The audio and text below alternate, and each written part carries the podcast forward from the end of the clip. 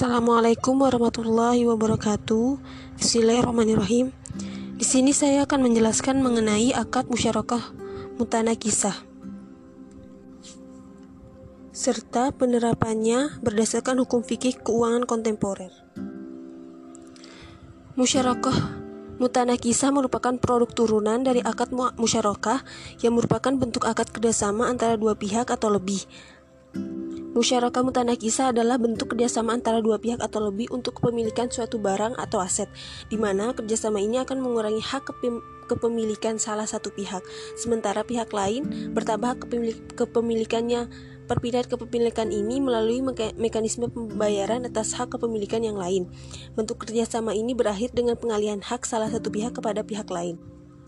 Landasan syariah untuk musyarakah mutanaqisah adalah Al-Quran Surat Shad ayat 38 yang artinya sesungguhnya dia telah berbuat zalim kepadamu dengan meminta kambingmu itu untuk ditambahkan kepada kambingnya, dan sesungguhnya kebanyakan dari orang-orang yang berserikat itu sebagian mereka berbuat zalim kepada sebagian yang lain, kecuali orang-orang yang beriman dan mengerjakan amal yang soleh, dan amat sedikitlah mereka ini. Fatwa Dewan Syariah Nasional MUI nomor 73 tahun 2008 tentang musyarakah mutanaqisah dalam ketentuan khusus yang pertama, aset musyarakah mutanaqisah dapat diijarahkan kepada syarik atau pihak lain. Yang kedua, apabila aset musyarakah menjadi objek ijarah, maka syarik dapat menyewa aset tersebut dengan nilai ujroh yang disepakati. Yang ketiga, keuntungan yang diperoleh dari ujroh tersebut dibagi sesuai dengan nisbah yang telah disepakati dalam akad. Sedangkan kerugian harus berdasarkan proporsi kepemilikan.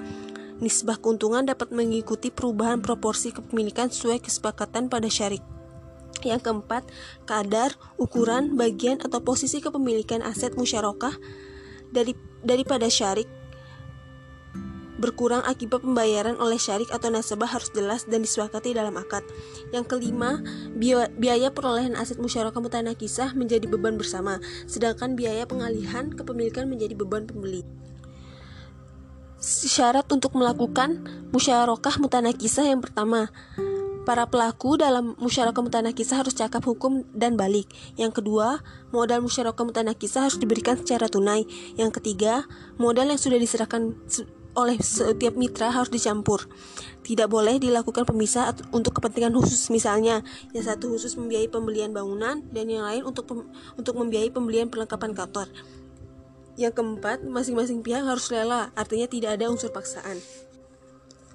Contoh penerapannya yaitu pada Bank Syariah Mandiri cabang Bandar Jaya, buah produk yaitu produk pembiayaan KPR dengan menggunakan akad musyarakah mutanaqisah.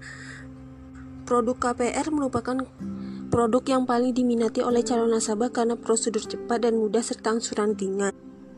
Dari penerapan di atas, akad musyarakah mutanaqisah memiliki beberapa keunggulan sebagai pembiayaan syariah.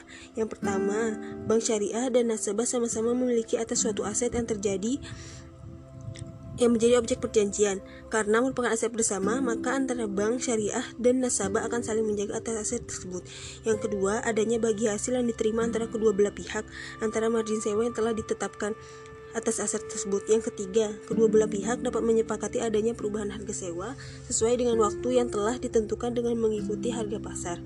Yang keempat, dapat meminimalisir resiko finansial cost jika terjadi inflasi dan kenaikan suku bunga pasar pada perbankan konvensional. Yang kelima, tidak terpengaruh oleh terjadinya fluktuasi bunga pasar pada pasar konvensional dan fluktuasi harga sampai terjadinya inflasi. Walaupun akad musyarakah mutanaqisah memiliki banyak keunggulan, tidak dapat dipungkiri bahwa akad musyarakah mutanaqisah juga memiliki kelemahan sebagai bentuk pembiayaan syariah. Yang pertama, resiko terjadinya pelimpahan atas beban biaya transaksi dan pembayaran pajak, baik pajak atas hak tanggungan atau pajak atas bangunan, serta biaya-biaya lain yang mungkin dapat menjadi beban atas aset tersebut.